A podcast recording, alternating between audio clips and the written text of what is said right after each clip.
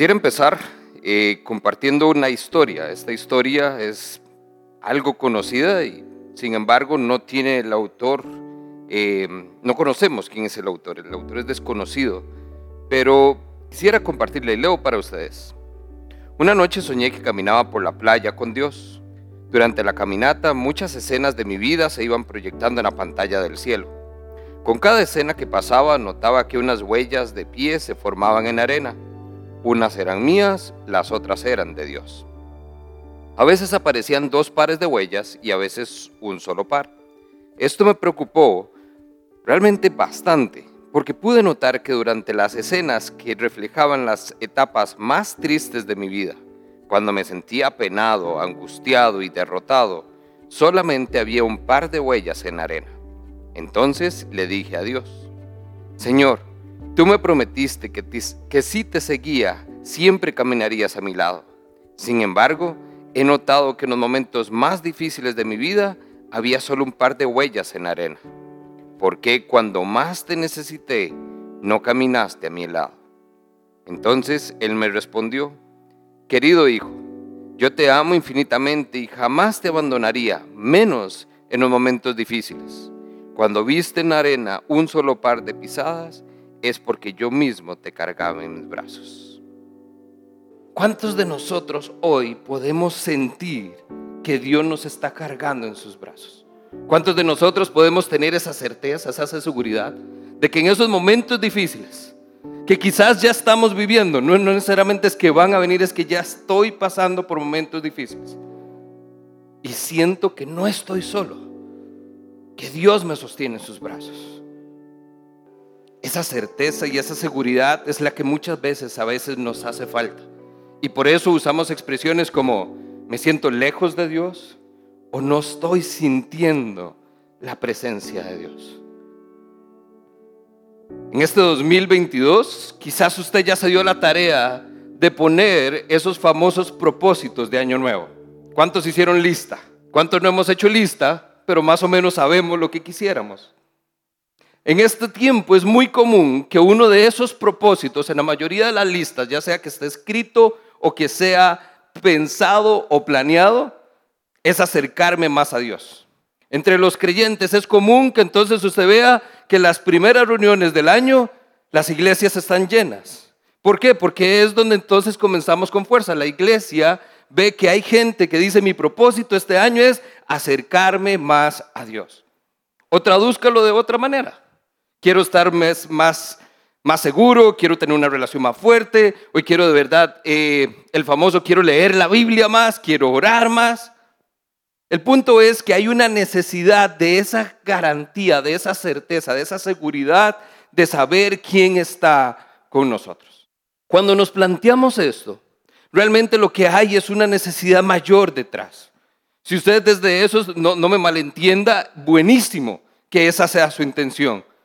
Es la intención y debería ser la intención de todos nosotros. Pero cuando nosotros hacemos ese ejercicio, realmente lo que deberíamos ver es que hay otra pregunta, quizás un poco más fuerte, un tema un poco quizás más delicado detrás. Porque la pregunta que nos hacemos muchas veces es, ¿me aceptaría Dios de vuelta? Después de lo que hice, ¿podría nuevamente Dios poner sus ojos en mí? Este tiempo de pandemia alejó a muchas personas. Quizás usted es uno de esos y está regresando en estos tiempos porque usted dijo, bueno, es que la pandemia, las excusas, todo el tema COVID, pero no, ya este año de verdad quiero volver a congregarme. Quizás usted es nada más de los que entonces fue muy conveniente y entonces el término que usamos es nos enfriamos un poquitito. Nos asumimos ahí en ese espacio cómodo de ver todo esto desde la casa. No fue que me aparté de Dios, pero en la casa estaba más comodito, no tenía que madrugar un domingo. Pero hay otros que en este tiempo esa lejanía del Señor abrió puertas a un torbellino que hay ahí afuera, que los abrazó y se los llevó. Y hoy están en una situación donde están buscando a Dios por arrepentimiento, porque su pecado los hizo realmente estar aparte de Él nuestras condiciones, nuestro estilo de vida, lo que hacemos, lo que pensamos, la manera en que vivimos, quizás entonces nos apartó de Dios a un punto donde estamos buscando reconciliarnos con Dios. Y por eso la pregunta es, ¿me aceptaría Dios de vuelta? Y gracias porque habemos todavía corazones sensibles que saben que aunque hemos hecho lo que hemos hecho, Dios todavía nos ama y hay esperanza. Pero hay personas que no, se quedan con eso y simplemente se dan por vencidos. Jamás. Dios guarde, después de lo que dice Dios, ni siquiera me va a poder ver. Se avecinan tiempos complicados, ya en una situación complicada. Nosotros lo que tenemos que ver es, todavía vienen los efectos de pandemia económicos, todavía están por venir. Hay gente que está sin trabajo, gente que ha estado sin trabajo y no logra conseguir trabajo. Todavía falta ver los efectos espirituales, esos, apartamentos, esas lejanías van a tener consecuencias severas en personas, en matrimonios, en familias. Vienen tiempos difíciles. Y por eso entonces lo que vamos a hacer durante las próximas semanas es prepararnos para esos tiempos difíciles. Y vamos a empezar hoy con una afirmación, espero yo. Que esa tal vez pregunta que usted pueda tener sea una afirmación y que hoy usted salga diciendo, yo sé quién va conmigo. Vamos a explorar, a conocer y a acercarnos al Dios de lo imposible a ese Dios al cual estábamos cantando ahora, a ese Dios que abre caminos, que hace milagros, a ese Dios que sabemos que ha hecho cosas maravillosas, que lo está haciendo y que lo hará otra vez. Pero para ver esa gloria, para ver a ese Dios obrando, necesitamos estar con Él, necesitamos estar ahí, seguros de que Él está con nosotros. Amén. ¿Qué le parece si me acompaña entonces a Isaías? Vamos a ir al Antiguo Testamento, capítulo 43. Vamos a estar hoy. Y antes entonces de ir al texto, déjeme contarle un poquitito del contexto. ¿Cómo hacemos para llegar a Isaías 43 con los pies bien puestos y con los ojos donde deben estar? Isaías 43 habla a una nación descarriada acerca de un mensaje reconfortante que gira alrededor de la esperanza y la seguridad. Dios está ahí reafirmando su amor y su plan para toda la nación de Israel, pero lo está haciendo en medio de las más dolorosas consecuencias de su pecado. ¿A qué me refiero con esto? Devuélvase un toquecito. Isaías 42, versos 24 y 25. ¿Por qué hablo de dolor, dolorosas consecuencias? Vea lo que acaba de pasar. Dice, ¿quién entregó a Jacob para el despojo, a Israel para el saqueo? ¿No es acaso el Señor a quien su pueblo ha ofendido? No siguió sus caminos ni obedeció su ley. Por eso el Señor derramó sobre él su ardiente ira y furor de la guerra. Lo envolvió en llamas, pero no comprendió.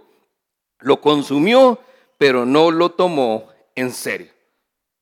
Esto lo que nos habla entonces es y lo que realmente vemos en contexto son 39 capítulos de Isaías que hablan de juicio, que hablan de dificultades, que hablan de la desobediencia del pueblo de Israel. A partir del capítulo 40 es donde hay un cambio y comenzamos a ver un poquito de consuelo, un poquito ahí más de reconfortamiento a este pueblo. Y llega a Isaías 43 con palabras de esperanza, y de seguridad. Pero no sin antes pasar, como dice el dicho, por donde asustan. Ahí es entonces donde vamos a encontrar hoy Isaías 43, que dice Dios, yo estaré contigo. Ahí está la promesa. Y por eso es que nosotros lo estamos tomando. Yo sé quién va conmigo porque Dios dijo, yo estaré contigo. Pero vea lo interesante. Cuando Isaías escribe estas palabras, realmente lo que está haciendo es escribiendo a una parte del pueblo de Israel. Si usted se acuerda o conoce un poquito de historia, Israel se dividió en dos reinos. ¿Se acuerda? El reino del norte y el reino del sur. Israel o Judá. En este momento, la parte norte de Israel ya había sido conquistada y estaba en cautiverio. Isaías está escribiendo entonces a esta población de Israel en el pueblo de Judá, a estas personas que todavía no habían sido llevadas al cautiverio. Pero vea lo interesante, les está escribiendo antes de que van a ser llevadas a cautiverio, les va a hablar de que van a conquistar a Babilonia, que va a ser los que los conquisten a ellos y los que los lleven a cautiverio, y les van a decir, y ustedes van a vencer pero no sin antes decirles lo que ellos van a sufrir en ese tiempo de cautiverio. Estas palabras de Isaías 43 van a ser leídas entonces por este pueblo aproximadamente cinco décadas después. Casi 50 años después, este pueblo va a leer estas palabras que vamos a encontrar hoy.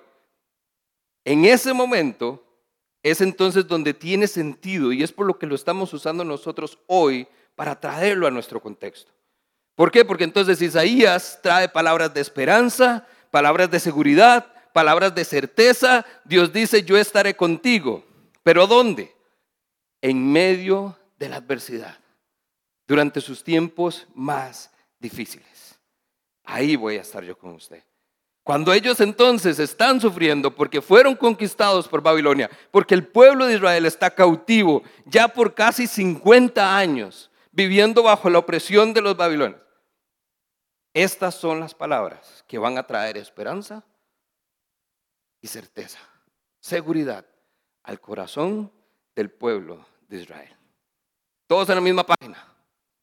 Vamos al texto entonces. A partir del verso 1 nosotros vamos a encontrar tres cosas y déjeme nada más darle un par de notitas. En estos siete versos, vamos solo a tener el principio del capítulo.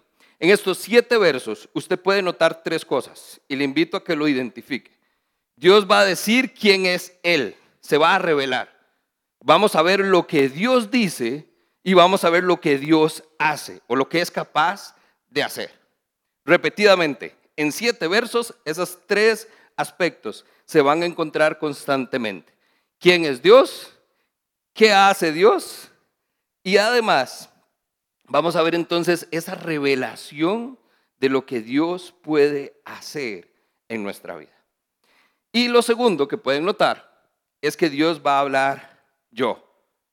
Yo voy a hacer, yo voy a hacer, yo te amé, yo te formé, yo hice. Ese yo es importantísimo. Porque entonces en los tiempos difíciles usted no ocupa que alguien le recuerde que alguien dijo que es Dios hablando a su pueblo directamente.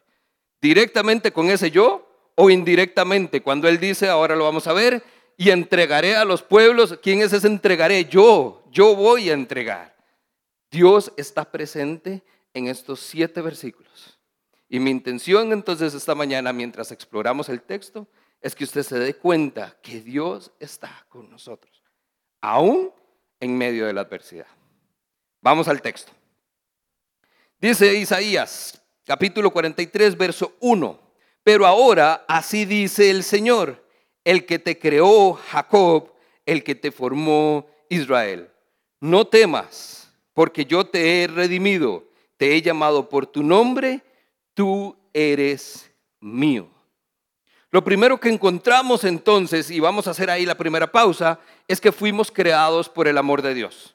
Hay una realidad para todo el creyente, es que un Dios amoroso fue el que dice nos creó y nos formó.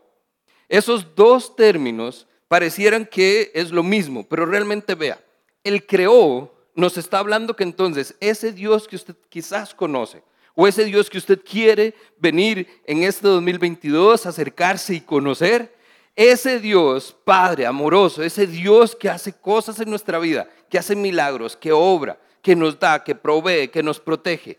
Ese Dios primero recuerda y conecta con este Israel para decirle, yo fui el Dios de la creación. Eso me habla a mí de un Dios todopoderoso. Porque cuando usted hace referencia al Dios de la creación, es que entonces es donde usted inevitablemente hace el ejercicio. Es el Dios que creó los cielos y la tierra, las galaxias. el que hizo al ser humano, el que pudo pensar en todos nuestros sistemas, cómo funcionamos para que el cuerpo viva. Ese Dios que tiene todo, pero así calculado, es el Dios de la creación.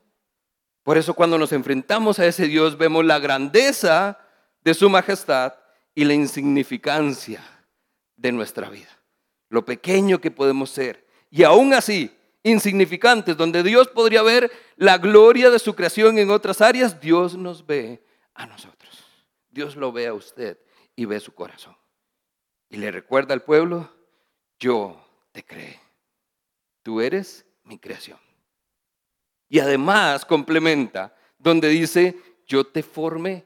Ese formé, ese término que se utiliza, es como un escultor que agarra un utensilio y con mucho cuidado presta atención a los detalles. No solo es crear, ¡pum! Dios hizo un chasquido y apareció la creación del ser humano. No, es, hubo un cuidado, una atención, un, prestar atención a todos los detalles. Porque dice las escrituras, fuimos creados a imagen y semejanza de ese Dios. Un Dios que entonces, por amor, nos creó. Estas palabras, lo primero que hacen es que entonces establecen esa conexión. ¿Por qué? Recuerde que entonces, si esto es leído 50 años después, muy probablemente los adultos que estaban cuando esto fue escrito ya murieron. Algunos recordarán cuando Isaías dijo esto, pero hay unos muy nuevitos, los que eran pequeñitos, ahora están diciendo, ah, este es el Dios de mis antepasados. Este es el Dios de Israel. Dios está conectando con estas personas que son las que necesitan en ese momento de dificultad recordar quién es su Dios. Y lo segundo que hace es que entonces trae a este pueblo seguridad. Es lo que necesitan, es lo que buscan. En los tiempos difíciles, ¿qué es lo que usted quiere? Es estar seguro de que todo va a estar bien. Es nuestro anhelo. Y aunque sepamos que puede que no sea así, lo que usted está buscando, la esperanza, lo que realmente trae paz, es cuando usted se da cuenta que todo puede o va a estar bien. Y entonces ahí es donde este Dios se sigue revelando. ¿Por qué es que puede traer seguridad? Dice entonces el verso. Uno, no temas, porque yo te he redimido, número uno. Número dos, te he llamado por nombre. Y número tres dice, tú eres mío. Cuando vemos estas cosas, nosotros entonces estamos dándonos cuenta que ya Dios está haciendo algo. Recuerde que es quién dice Dios que es y qué hace Dios. Dios entonces nos ha redimido. Es decir, nos ha traído cerca, nos ha reconciliado con Él, nos ha rescatado. Dios dice, yo te llamé por nombre. A pesar de que se está dirigiendo a una porción del pueblo de Israel, interesantemente Isaías habla a la nación de Israel porque tiene la certeza de que Dios va a traer a todo su pueblo de regreso. Y hoy en un contexto nosotros vemos que ahí estamos nosotros.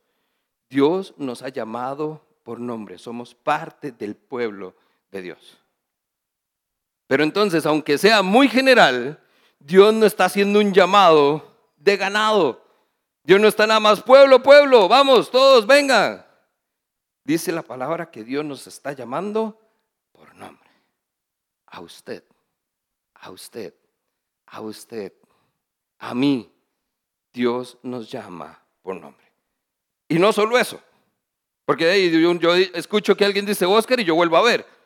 Pero en cuando veo vuelvo a ver, hay un Dios que entonces se dice, tú eres mío. Cuando usted dice que algo es mío, es porque le pertenece. Usted no negocia. Quienes tenemos hijos chiquititos entendemos la famosa etapa del mío. El chiquito lo agarra y dice, eso es mío. Técnicamente no lo es, pero él dice, mío. No comparto, no es para nadie más, mío, para mí solamente. Dios así nos ve a nosotros.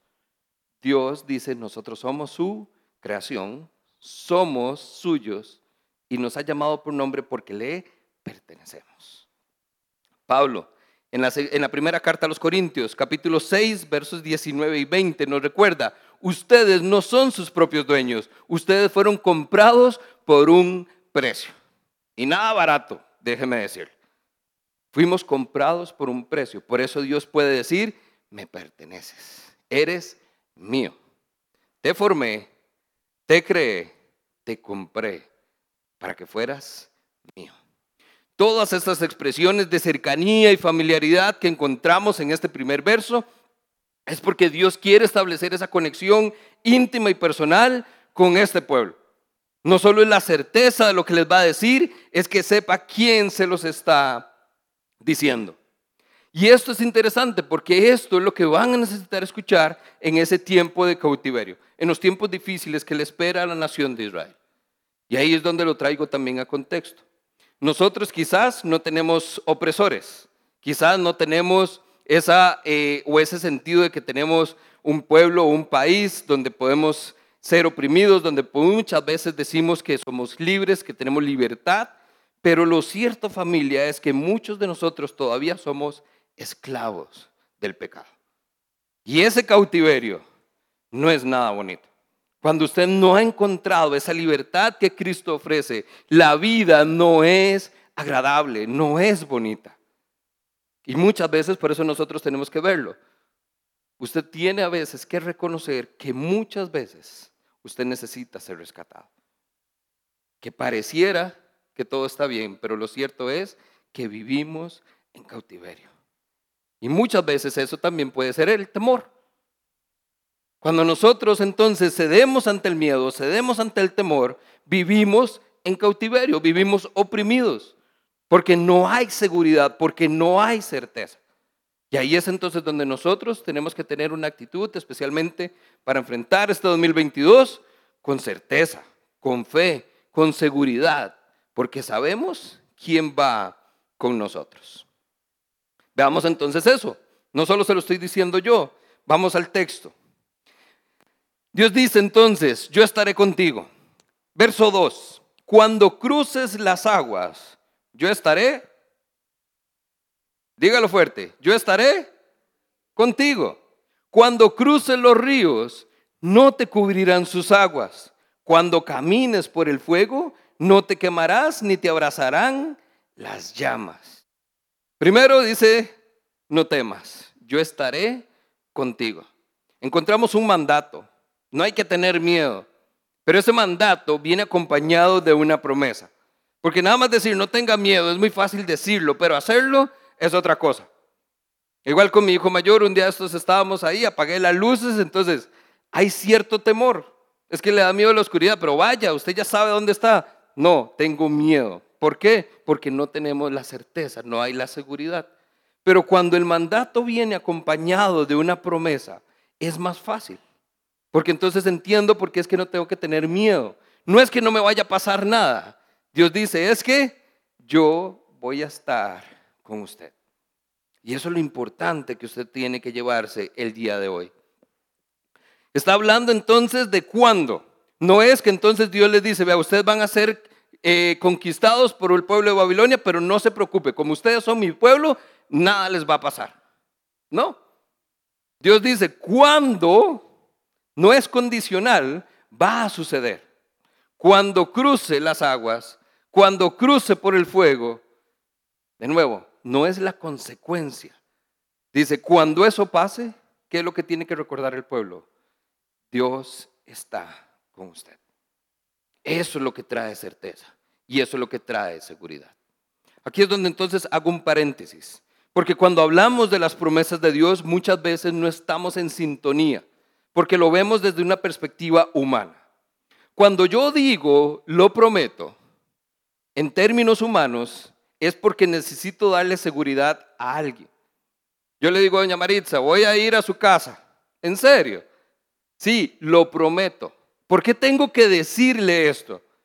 Porque la constante, lo normal es que no lo hago. No cumplimos lo que decimos. Nuestra palabra muchas veces se la lleva el viento. Por eso es que cuando ya la gente se da cuenta cómo somos y que las palabras van y vienen, la gente ocupa escuchar él, se lo prometo. Pero ese lo prometo, vea la matemática. Ese se, se lo prometo parte de una premisa donde yo tengo que hacerlo. No es que quiero, es que tengo que. Porque la persona no cree en mí y tengo que darles seguridad de que sí lo voy a hacer. Segunda premisa, yo cuando digo que lo prometo, es que voy a intentar hacerlo, pero hasta ahí llega. No puedo asegurarlo, porque hay muchos imprevistos, hay muchas situaciones que pueden pasar. Yo que lo que hago entonces digo, voy a intentar cumplir mi promesa. Y cuando hacemos algo como eso y no se da a la persona que es lo que le digo, lo intenté. Hice mi mayor esfuerzo, pero no pude. Y ahí es donde viene, ponemos las excusas y todo. ¿Y qué es lo que recibimos? Una segunda oportunidad. Donde nuevamente vuelvo a prometer, lo voy a volver a intentar con la esperanza de que esta vez sí lo logre. Pero no hay certeza. Cuando vemos las promesas de Dios, todo este asunto cambia. Cuando Dios dice, lo prometo, no parte de que tenga que hacerlo. Es que Dios dice, quiero hacerlo. ¿Por qué? Porque Dios no tiene que darnos nada. Dios no necesita nada de nosotros. Dios podría estar Él simplemente existiendo y ya. Pero cuando Dios ha hecho una promesa como esta a su pueblo, entonces parte de la premisa que Dios quiere hacerlo. Es su voluntad que así sea. Y cuando Dios dice, yo quiero hacerlo, viene acompañado de otra realidad. Es que Dios puede hacerlo. Así como nosotros podemos intentar, porque no hay garantía, Dios tiene toda la garantía del mundo. Cuando Dios dice, yo quiero hacerlo, Dios también está diciendo, y puedo hacerlo. Porque yo soy Dios. Porque para mí nada es imposible. Quiero y puedo. Muy diferente a nuestras promesas. Y no solo eso, entonces cuando Dios parte de esa premisa y dice, lo prometo, lo que viene es la garantía. Dios dice, voy a hacerlo. Porque nunca he mentido. Nunca he dicho algo que no se ha cumplido. Nunca he prometido algo a lo que no he cumplido. Entonces la premisa cuando escuchamos una promesa de Dios es que Dios lo va a cumplir. Y tras de eso viene no con una segunda oportunidad, sino es con una garantía donde Dios dice, es que esto lo hice una vez, tiempo pasado, pero lo estoy haciendo otra vez. Y sé que lo voy a hacer otra vez. Y lo puedo volver a hacer otra vez. Y lo seguiré haciendo. ¿Por qué? Porque puedo. Porque soy Dios. Esas son las promesas que encontramos en la Biblia. ¿Por qué? Porque cuando Dios dice, lo prometo, puede hacerlo, va a hacerlo y lo va a seguir haciendo. Y nada se lo puede impedir. Porque este es el Dios de lo imposible. Así que tres puntos nada más, si usted está tomando nota, en términos de tener esas promesas de Dios. Número uno, usted tiene que saber, Dios ha hecho muchas promesas. Váyase al Antiguo Testamento y si que nos quedamos en este punto, se nos fue el resto de la mañana solo viendo ejemplos, porque no son unas cuantas, son muchas promesas. Desde el Antiguo Testamento hasta el Nuevo Testamento, de tapa a tapa, hay promesas de Dios. Número dos, todas esas promesas han sido cumplidas. Y las que están por cumplirse sabemos que se van a cumplir. Dios cumple sus promesas. Y número tres, esas promesas se viven por fe. Esas promesas Dios lo que hace es las pone sobre la mesa, pero usted tiene que tomarlas. Usted tiene ahí que apropiarse de eso. Porque es entonces la vida del creyente muchas veces es, Dios dijo, yo sé que Dios lo va a prometer, perdón, que Dios lo va a hacer, pero hay duda. Porque humanamente lo que decimos, pero será. ¿Será que de verdad Dios puede hacer eso conmigo? Y ya la duda, entonces usted la ve ahí, pero no está seguro, no la toma. Y hay otros creyentes que es donde usted se asombra. ¿Por qué? Porque entonces se aferra a esa promesa. Dios dijo y yo confío que así va a ser. El mejor ejemplo es la promesa de salvación. Dios dijo que aquel que crea en Cristo Jesús y que confiese que su nombre es el que está sobre todo nombre, va a ser salvo. Ahí yo me aferro y vivo a partir de esa convicción. ¿Por qué? Porque sé que Dios cumple sus promesas. Pero no pueden quedar ahí. Tiene que ser una realidad en mi vida. Las promesas de Dios se viven por fe. Ahora, veamos el contexto de esa promesa. Volvemos al texto. Dios está diciendo, yo estaré contigo. ¿Cuándo? Dice que cuando cruce las aguas, cuando cruce los ríos, cuando camine por el fuego. Situaciones complicadas, situaciones de adversidad. Pero vea lo interesante. En esos momentos difíciles, Dios lo que está diciendo, y vea un poquitito el contexto. Para aquellos que sobre todo le tenemos mucho respeto al mar y no nos metemos, porque sabemos que el, el mar puede hacer cosillas fuera de nuestro control. Un río, para los que entonces tal vez crecieron, donde todavía uno iba a pozas y se metía al río y se disfruta todo eso, ¿verdad? Pero hay, cierto temor en estas situaciones. Con el fuego ni que se diga. ¿Por qué? Porque en términos reales, el agua y el fuego son capaces de hacer catástrofes. Qué rico una agüita, qué rico el, el calor del fueguito, pero el larguito más bonito. Porque pueden ser muy catastróficos. Pero entonces vea lo que dice eh, Isaías. Cuando cruce por las aguas, es decir, no le tenga miedo, pero no le tenga miedo al agua, no, no tenga miedo porque Dios va a estar con usted cuando cruce. Y cuando cruce por las aguas, dice que no lo van a cubrir. Esas aguas puede entonces, que es la reacción natural, usted puede sentir que tiene las aguas en la rodilla o que le está llegando ya aquí. Y entonces donde usted está con un poquito más de cuidado. O usted puede sentir que el agua le llega al cuello. Entonces ya ahí es donde nos asustamos un poquitito. O incluso situaciones más desesperadas sentimos que el agua ya no está llegando a la nariz. Y, y ya no puedo. Parece que es el fin pero no lo es. Entonces Dios no está diciendo que no va a pasar nada.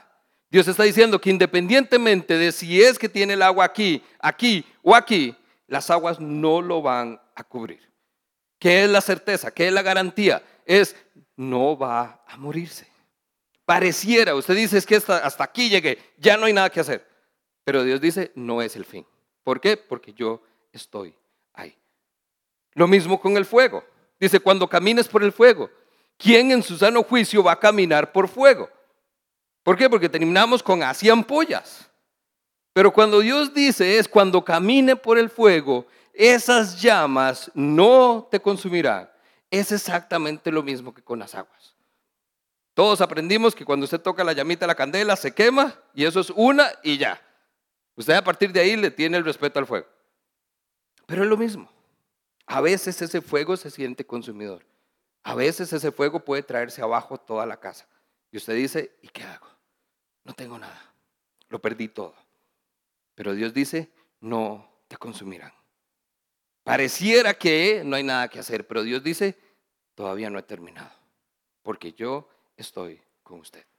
Y mientras Dios esté con nosotros, sigue habiendo esperanza estas aguas y estas llamas de adversidad, estos eventos que entonces vamos a cruzar y es seguridad. Cuando crucemos por estas situaciones, tenemos que entender que esto no es un castigo divino. Ese castigo que merecemos ya fue puesto en una cruz. Esos eventos de adversidad, esos momentos difíciles, es más poder verlos como parte de la disciplina del Señor. Es en medio de esos momentos, igual, no porque Dios los haya traído a nuestra vida, es porque en medio de esas situaciones difíciles, Dios aprovecha esas situaciones para glorificarse, para moldear nuestro carácter, para cambiar nuestras prioridades. En medio de esto entonces vamos a ver que Dios nos está disciplinando, nos está enseñando con amor. Hebreos 12:6 dice, porque el Señor disciplina a los que ama y azota a todo al que recibe como hijos. Y si ya vimos la promesa, donde entonces Dios dice, tú eres mío, yo te creé, yo te formé, me perteneces y soy su hijo, entonces esto viene. La disciplina es algo que usted como creyente debería esperar. No es que todo va a estar bien, es que no todo va a estar bien. Algunas cosas sí, otras cosas no. No va a ser el fin del mundo porque Dios dijo que no me van a cubrir las aguas, no me va a consumir el fuego, pero cuando esté viviendo eso, lo que tengo que recordar es que Dios está ahí. Y lo está haciendo por amor, para que volvamos nuestros ojos a Él, para que dependamos solamente de Él. Seguimos con el texto entonces. Lo segundo que vemos a partir de esa creación de amor que Dios ha hecho con nosotros es que fuimos salvos por la gracia de Dios. Verso 3, vea lo que dice. Yo soy el Señor tu Dios, el Santo de Israel. ¿Tú? ¿Me ayuda ahí? Tu Salvador. Tiempos difíciles, recuerde, estos son los momentos donde están viviendo y es Dios recordando, no solo soy tu Dios, no solo soy el Santo de Israel, soy tu Salvador. Yo he entregado a Egipto como precio por tu rescate, a y a Seba en tu lugar.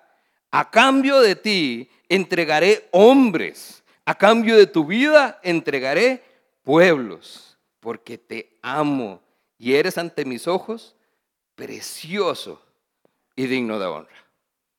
Nuevamente, pausa mandatoria en este momento. Porque entonces aquí lo que Dios está diciendo, número uno es yo soy. Yo soy el Señor tu Dios. Yo soy el Santo de Israel. Recuerde que esto es una audiencia judía. El Santo de Israel. Dios no está tan cercano como usted y yo lo sabemos hoy. Ahí Dios estaba con su presencia, era el templo. ¿Por qué? Porque Dios era santo y nada podía estar con él. Pero Dios dice, yo soy tu Salvador. Yo soy tu Salvador. Y ahí es entonces donde comienza a recordar quién es Dios y lo que ha hecho por ellos, lo que está haciendo y lo que va a hacer. Porque cuando usted está en los tiempos más difíciles de su vida, usted de verdad lo que necesita es que alguien lo salve. Porque usted no puede. Ocupa a alguien que sí puede hacerlo. Para usted, dice, para el hombre todo es imposible, pero para Dios nada es imposible. Y entonces ahí es donde necesitamos creer en el Dios de lo imposible. En ese Dios que cuando ya no hay nada que nosotros podamos hacer, Dios todavía puede hacer algo. Y eso es lo que nos recuerda. ¿Por qué? Porque es el Santo de Israel, es el Salvador del pueblo. Pero de nuevo, note que entonces este pasaje tiene la intención de traer esperanza al pueblo de Israel. Porque entonces le dice, entregaré a Egipto, perdón, ya entregué a Egipto, entregaré hombres por ti, por tu vida, entregaré pueblos enteros. De nuevo, algo plural, general, pero sumamente personal. Ahora, no vamos a entrar en detalles. Independientemente cómo resultó este intercambio de pueblos y quién cambió por quién y cuál pueblo fue entregado por usted o por mí, lo que necesitamos ver es la certeza que hay con esto. Y aquí es entonces donde tenemos que ver, ese entregué y entregaré, es que Dios dice que está haciendo algo y va a hacer algo. Dios entonces lo que, quiere que realmente veamos a través de este pasaje es que Dios está dispuesto a hacerlo todo. Dios está dispuesto a pagar el precio por usted, por mí. Y el precio no es nada barato. El precio fue muy alto. No solo entregó hombres, no solo entregó pueblos, entregó a su Hijo. Dice Primera de Pedro 1, 18 y 19. Como bien ustedes saben, ustedes fueron rescatados de la vida absurda que heredaron de sus antepasados. El precio de su rescate no se pagó con cosas perecederas, como el oro o la plata. Es decir, ni lo más valioso de este mundo alcanzaba sino que fue pagado con la preciosa sangre de Cristo, como de un cordero sin mancha y sin defecto. Ese es el precio que pagó Dios. Cuando Dios dice, estoy dispuesto a hacer lo que sea, eso era necesario. Romanos 8:32 nos recuerda, el que no escatimonia a su propio Hijo, sino que entregó a su Hijo por todos nosotros, ¿cómo habrá de, no, de darnos generosamente junto con Él todas las demás cosas. Cuando entonces Dios dice, hay un precio que pagar, y Dios dice, yo estoy dispuesto a pagarlo, Dios cumple nuevamente su promesa. Tengo que hacer algo, hago lo que sea, que tengo que hacer? Entregar a mi hijo. Aquí está mi hijo. Un hombre entregado por usted y por mí. Eso es certeza. Esto da seguridad. Porque de nuevo, aquí hay un montón. Es el pueblo de Israel en la parte de Judá es la nación de Israel como pueblo, pero eso es nosotros hoy. Somos parte de su pueblo, porque Dios cumplió su promesa. ¿Por qué lo hace? Porque Dios se tomaría la molestia de hacer algo como esto. Y me encanta cómo termina el verso 4. Porque te amo. Porque ante mis ojos eres digno de toda honra. Uf. Vea, solo ahí podríamos quedarnos y por eso entonces aquí hago un paréntesis. No quiero profundizar hoy en esto, pero la próxima semana ahí es donde vamos a arrancar. En ese amor incondicional que se demuestra porque solo un Dios de lo imposible hace ese amor posible. Solo un Dios de lo imposible podría de verdad vernos a nosotros y decir que ante sus ojos valemos algo. Porque cuando yo vuelvo a ver mi vida, quedamos en rojo. Y quizás a usted le pase lo mismo. Pero ese amor sin condición es increíble y solo proviene de un Dios de lo imposible. Así que más de esto, próxima semana. Pero seguimos el texto entonces. Dios lo hace por amor, porque te amo, porque para mí y delante de mis ojos tú eres digno de toda honra. Dice entonces el verso 5. Después de que vemos entonces que tomamos, primero, fuimos creados por un Dios amoroso, fuimos salvos por este Dios todopoderoso. Ahora vamos a ver que entonces fuimos rescatados para su gloria. Hay un propósito. Dios está pagando el precio altísimo y Dios está haciendo lo imposible, pero por un propósito. Dice el verso 5, nuevamente repite, no temas, ¿por qué? Porque yo estoy contigo. Y vea lo que dice. Desde el oriente traeré a tu descendencia, desde occidente te reuniré. Al norte le diré, entrégalos, al sur le diré, no los retengas. Trae a mis hijos desde lejos y a mis hijas hasta los confines de la, desde los confines de la tierra. Trae a todo el que sea llamado por mi nombre al que yo he creado para mi gloria, al que yo hice, al que yo formé. Vea cómo entonces Dios le da vuelta a esto, a este círculo. Comienza diciendo, yo soy el Dios que te formé y que te creé. Te redimí, te llamé por nombre, tú eres mío. Y ahora está diciendo a todos estos, a todos ustedes, los traeré de regreso a casa. A mis hijos, a mis hijas. Quien se oponga le diré que lo haga, pero los reuniré a todos juntos otra vez. Al que llamé por nombre, al que creé, al que formé. Eso solo un Dios de lo imposible lo hace. Nadie más es capaz de hacer algo como esto. Nuevamente, entonces, primero no temas. Dios está reafirmando. Y si usted se tiene que llevar hoy, por eso le digo, es la certeza y la seguridad de que sepa quién está con usted este 2022. Dios está con usted. ¿Por qué? Porque lo prometió. Y ese Dios promete lo que cumple. Y aunque no parezca, ahí está.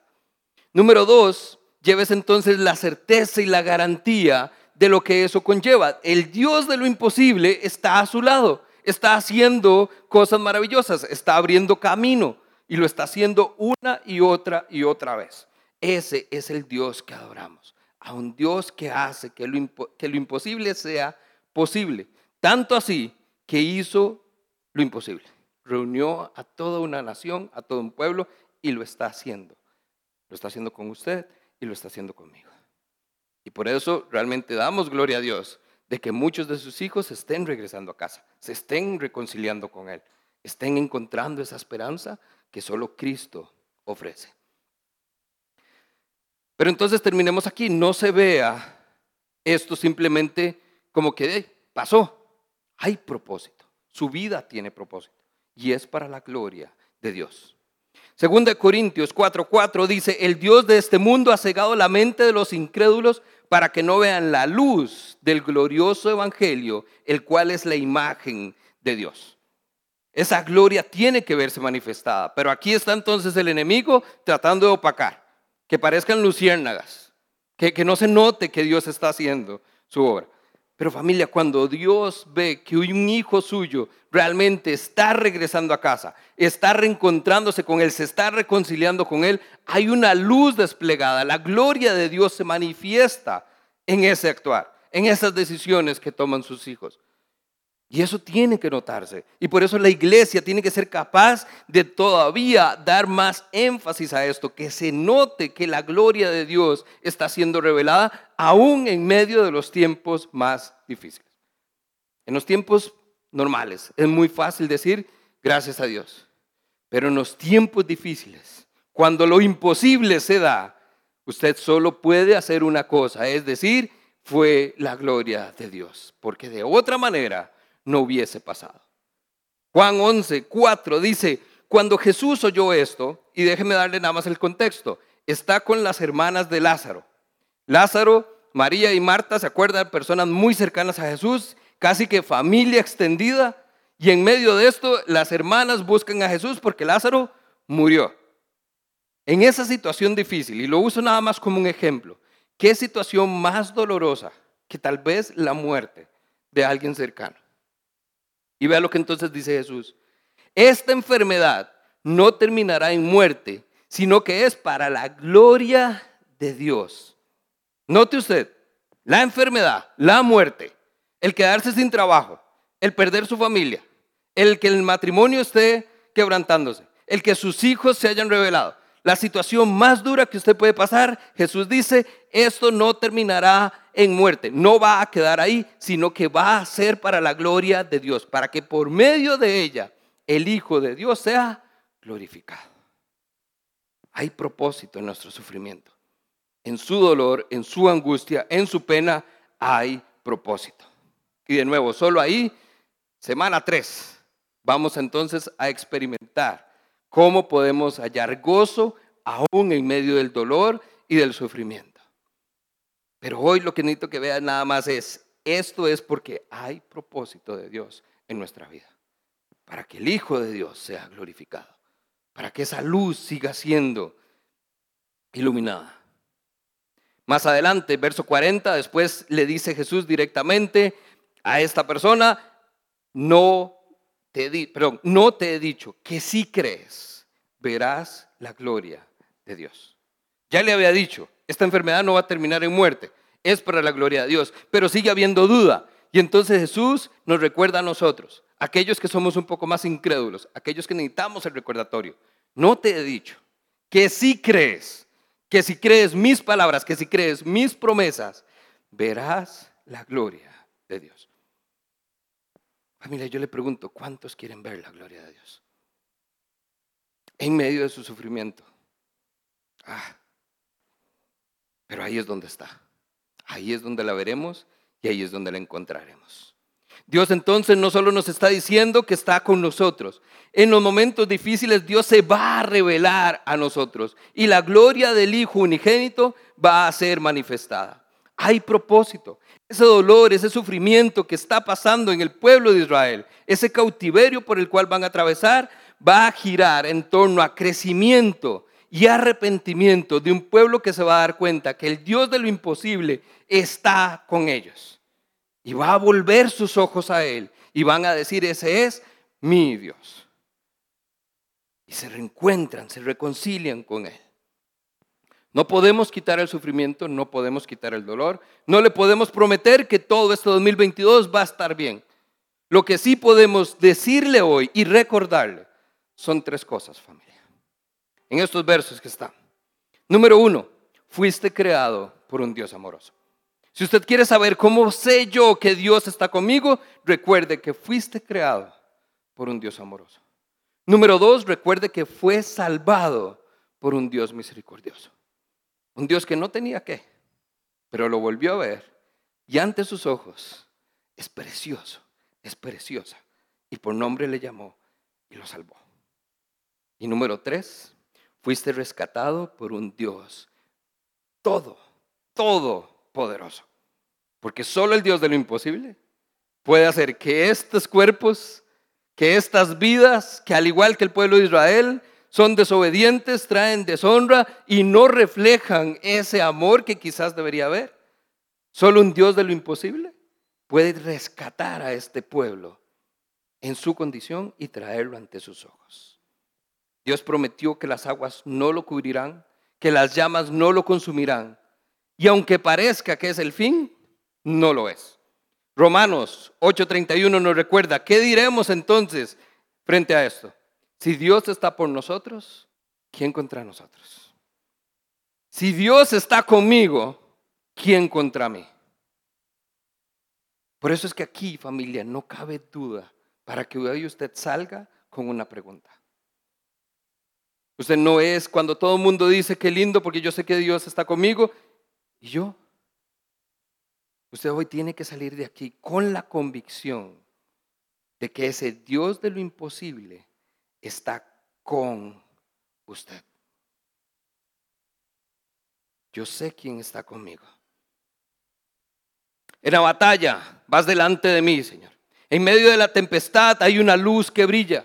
En la tormenta te puedo sentir, todas mis luchas las llevo a ti. Hay una voz que me habla. Grande es el que va conmigo, nada he de temer. En la sombra de sus alas mi refugio encontraré porque Él siempre es fiel. Si usted quiere llevarse palabras de lo que estamos hablando hoy, promesas, fidelidad, y el Dios de lo imposible lo hará una y otra vez. Usted no es el único que está pasando por tiempos difíciles. No es el único que va a enfrentar adversidad en los próximos días, en las próximas semanas, en lo que va del año. Vamos a ser todos. Todos vamos a pasar por esos valles de sombra. Pero lo que necesitamos recordar es quién está con nosotros. ¿Quién es ese Dios que se ha revelado a nosotros? ¿Quién es ese Dios que sabemos que hace cosas maravillosas? ¿Y quién es ese Dios que cumple sus promesas? Familia, yo no sé usted, pero yo sé quién va conmigo. Sé quién me apoyará. El Dios de lo imposible siempre, siempre, siempre a mi lado está. En mi caso personal, estoy pasando por el desierto. Yo necesito que el Dios de lo imposible se revele. Estoy orando por un milagro. Estoy pidiendo a Dios que lo que ya yo no puedo hacer, Él lo pueda hacer. Y es entonces mi intención, mi esperanza, mi oración, que el Dios de lo imposible se revele y que esto no sean solo palabras, que sean convicción en mi corazón, en mi vida. Para mí, para mi familia y para todos ustedes. ¿Qué tal si se pone de pie? Y terminamos entonces hoy en esa condición. Yo no conozco su situación. Algunos quizás sí conozco la situación y le estoy hablando a usted, pero Dios sí conoce el corazón de cada uno de ustedes. Dios conoce cuál es el propósito que hay en su vida para estar hoy aquí. Dios conoce cuál es la condición, cuál es la situación, cuál es la dificultad que tiene o que va a enfrentar. Y cuando eso suceda, familia, que puede ser ya, hoy, esto es lo que tenemos que llevarnos juntos. Yo sé quién va conmigo. Yo sé quién me apoyará. El Dios de lo imposible siempre a mi lado está. Ahora al inicio comenzamos viendo que hay un Dios que hace cosas increíbles, que lo hará y lo hará otra vez. Un Dios que abre caminos, que hace milagros. Y después usted quizás solamente escuchó una canción que esto es lo que dice, justamente, es ese Dios que nos dice a quién temeré, a quién he de temer. Y antes de que entonces terminemos cantando eso, permítame compartir un texto con usted.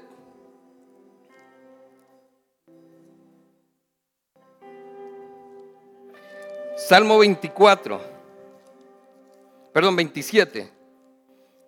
Si lo quiere leer y lo tiene ahí, Nada más déjeme darle un pequeño fragmento de ese salmo. Porque entonces dice el Salmo 27, es David clamando al Señor y dice, el Señor es mi luz y mi salvación, ¿a quién temeré? El Señor es el baluarte de mi vida, ¿quién podrá remendar? Cuando los malvados avanzan contra mí para devorar mis carnes, cuando mis enemigos y mis adversarios me atacan, son ellos los que tropiezan y caen. Aun cuando un ejército me asedie, no temerá mi corazón Aun cuando la guerra estalle contra mí, yo mantendré la confianza. Y es lo único que persigo, habitar en la casa del Señor todos los días de mi vida, para contemplar la hermosura del Señor y recrearme en su templo. Porque en el día de la aflicción, Él me resguardará en su morada, al amparo de su tabernáculo me protegerá y me pondrá en alto sobre una roca y me hará prevalecer frente a mis enemigos, a quienes me rodean. En el templo entonces ofreceré sacrificios de alabanza y cantaré salmos al Señor. ¿A quién temeré? A nadie, porque yo sé quién va conmigo. Amén.